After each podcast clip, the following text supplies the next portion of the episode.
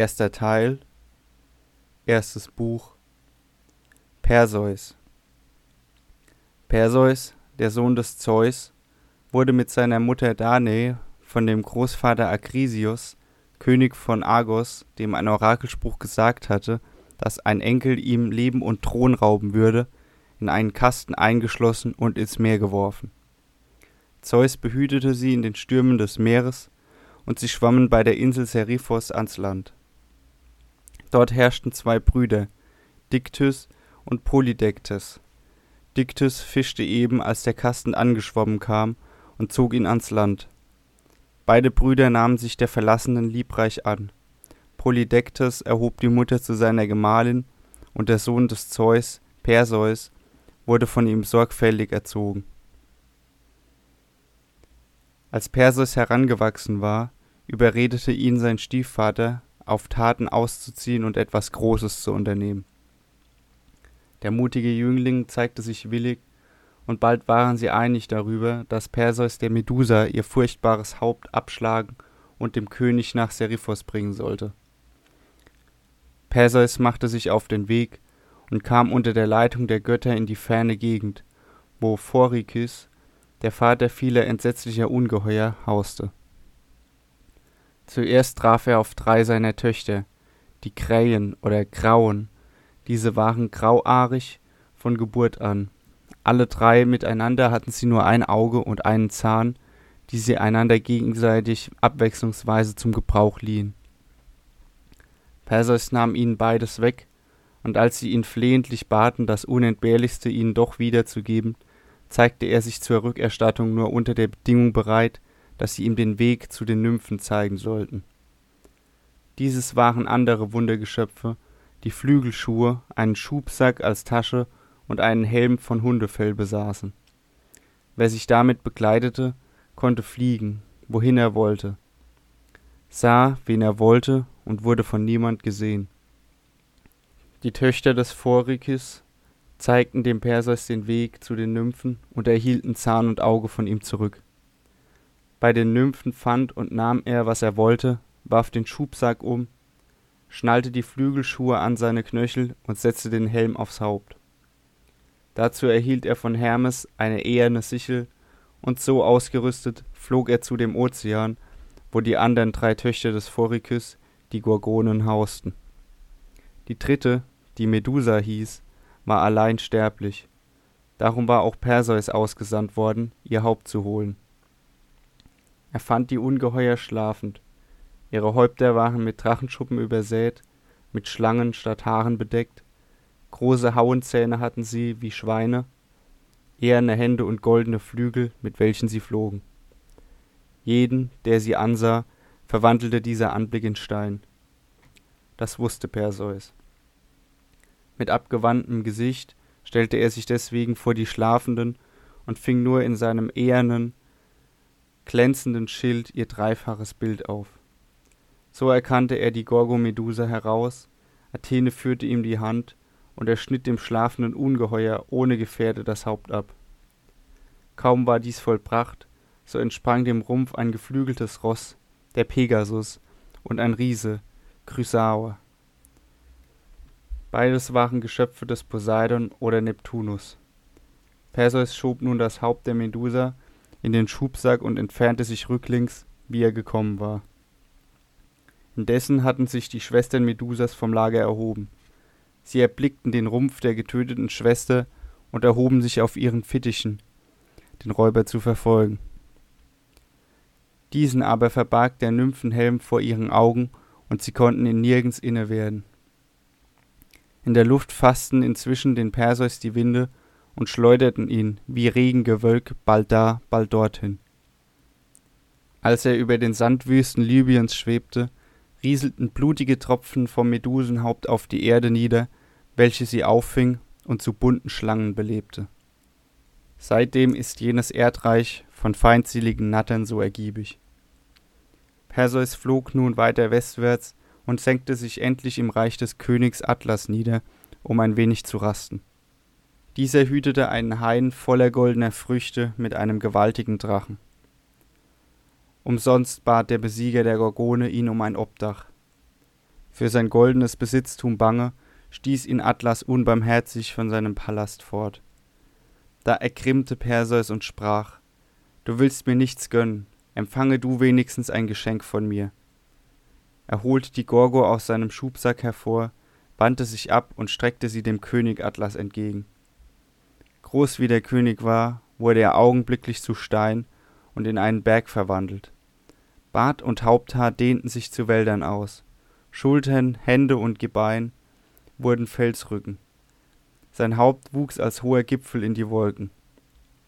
Perseus nahm seine Fittiche wieder und schnallte sie sich an die Sohlen, hängte sich den Schubsack um, setzte den Helm auf und schwang sich in die Lüfte.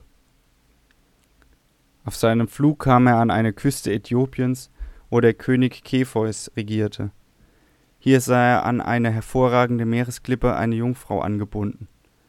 Wenn nicht ihr Haupthaar ein Lüftchen bewegt hätte und in ihren Augen Tränen gezittert, so würde er sie für ein Marmorbild gehalten haben.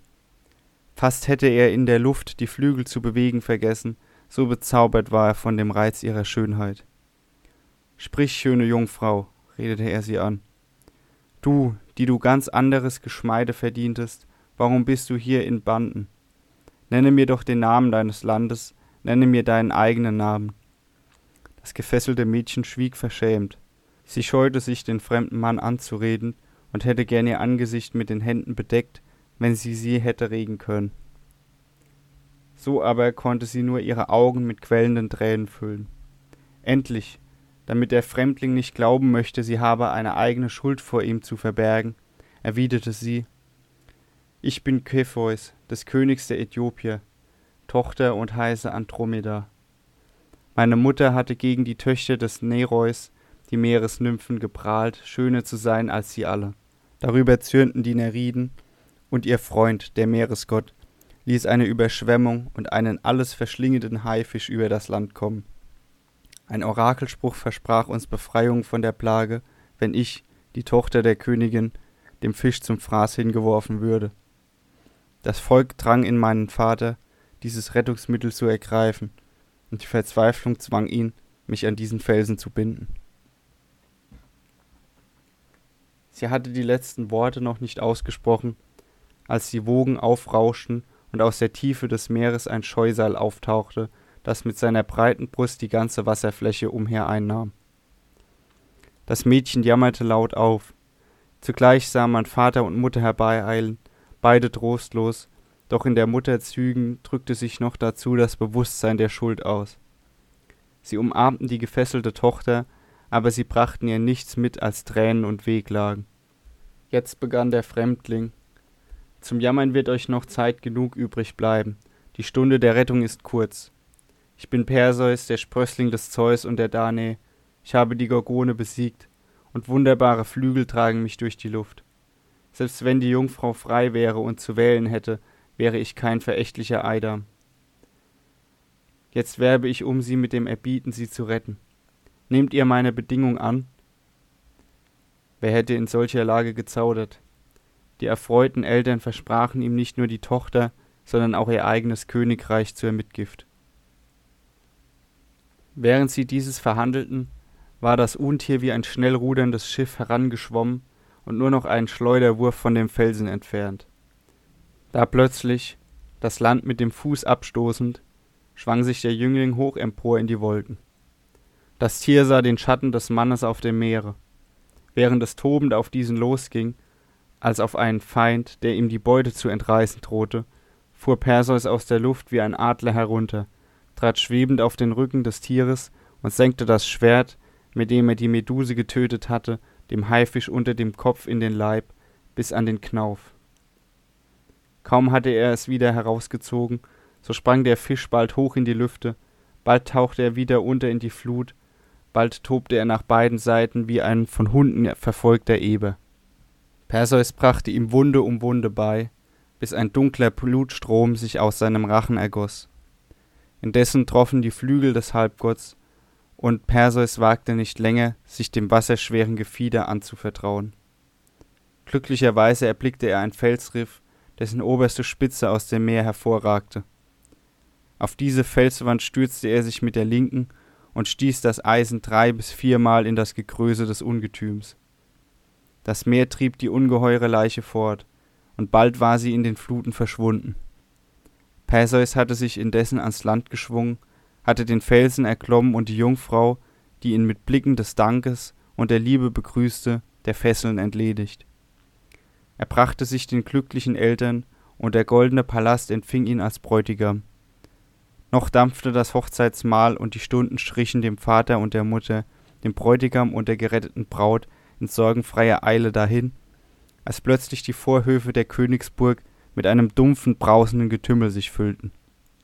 Phineus, der Bruder des Königs Kepheus, der früher um seine Nichte Andromeda geworben, aber in der letzten Not sie verlassen hatte, nahte mit einer Schar von Kriegern und erneuerte seine Ansprüche. Den Speer schwingend trat er in den Hochzeitssaal und rief dem erstaunten Perseus zu Sieh mich hier, der ich komme, die mir entrissene Gattin zu rächen. Weder deine Flügel noch dein Vater Zeus sollen dich mir entreißen.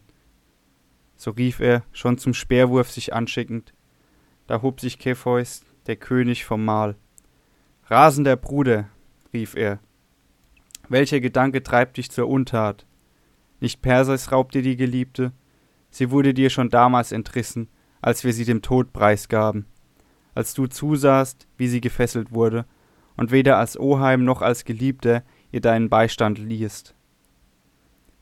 Warum hast du nicht selbst dir den Preis von dem Felsen geholt, an den er geschmiedet war?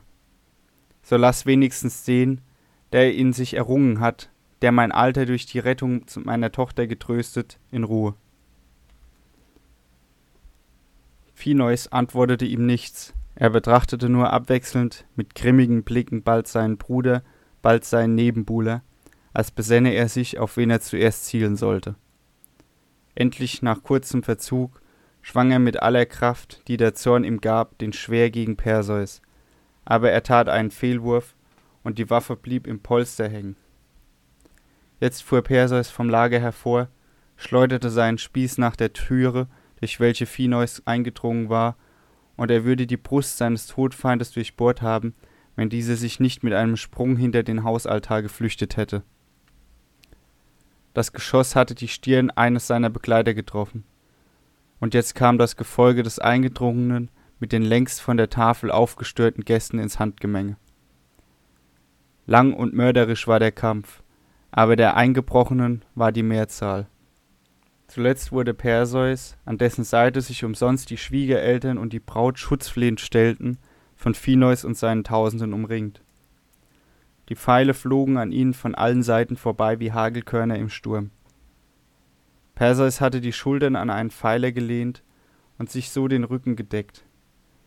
Von da zur Herrscher der Feinde gewendet, hielt er den Anlauf der Feinde ab und streckte einen um den anderen nieder. Erst als er sah, dass die Tapferkeit der Menge erliegen müsse, entschloss er sich, das letzte, aber untrügliche Mittel, das ihm zu Gebote stand, zu gebrauchen. Weil ihr mich genötigt, sprach er, will ich mir die Hilfe bei meinem alten Feind holen. Wende sein Antlitz ab, wer noch mein Freund ist. Mit diesen Worten zog er aus der Tasche, die ihm immer an der Seite hing, das Gorgonenhaupt und streckte es dem ersten Gegner zu, der jetzt eben auf ihn eindrang. Suche andere, rief dieser verächtlich beim ersten flüchtigen Blick, die du mit deinen Mirakeln erschüttern kannst. Aber als seine Hand sich heben wollte, den Wurfspieß abzusenden, blieb er mitten in dieser Gebärde versteinert wie eine Bildsäule. Und so widerfuhr es einem nach dem anderen. Zuletzt waren nur noch zweihundert übrig. Da hob Perseus das Gorgonenhaupt hoch in die Luft empor, dass alle es erblicken konnten, und verwandelte die zweihundert auf einmal in starres Gestein. Jetzt erst bereut Phineus den unrechtmäßigen Krieg. Rechts und links erblickt er nichts als Steinbilder in der mannigfaltigsten Stellung. Er ruft seine Freunde mit Namen, er berührt ungläubig die Körper der zunächst Stehenden. Alles ist Marmor. Entsetzen fasste ihn, und sein Trotz verwandelte sich in demütiges Flehen. Lass mir nur das Leben, dein sei das Reich und die Braut, rief er und kehrte sein verzagendes Angesicht seitwärts.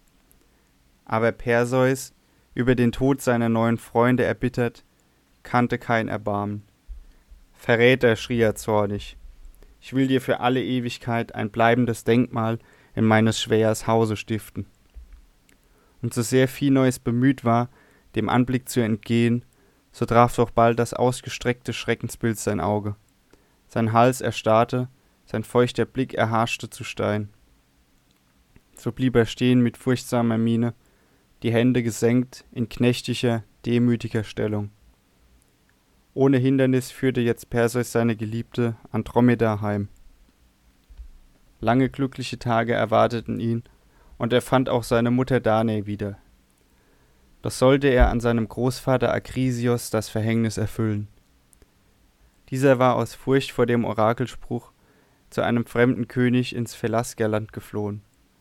Hier half er Kampfspiele feiern, als eben Perseus ankam, der auf der Fahrt nach Argos begriffen war, wo er seinen Großvater begrüßen wollte. Ein unglücklicher Wurf mit der Scheibe traf den Großvater von des Enkels Hand, ohne dass dieser jenen kannte oder treffen wollte. Nicht lange blieb ihm verborgen, was er getan. In tiefer Trauer begrub er den Akrisios außerhalb der Stadt und vertauschte das Königreich, das ihm durch des Großvaters Tod zugefallen war. Doch verfolgte ihn der Neid des Geschickes nicht länger. Andromeda gebar ihm viele herrliche Söhne, und der Ruhm des Vaters lebte in ihnen fort.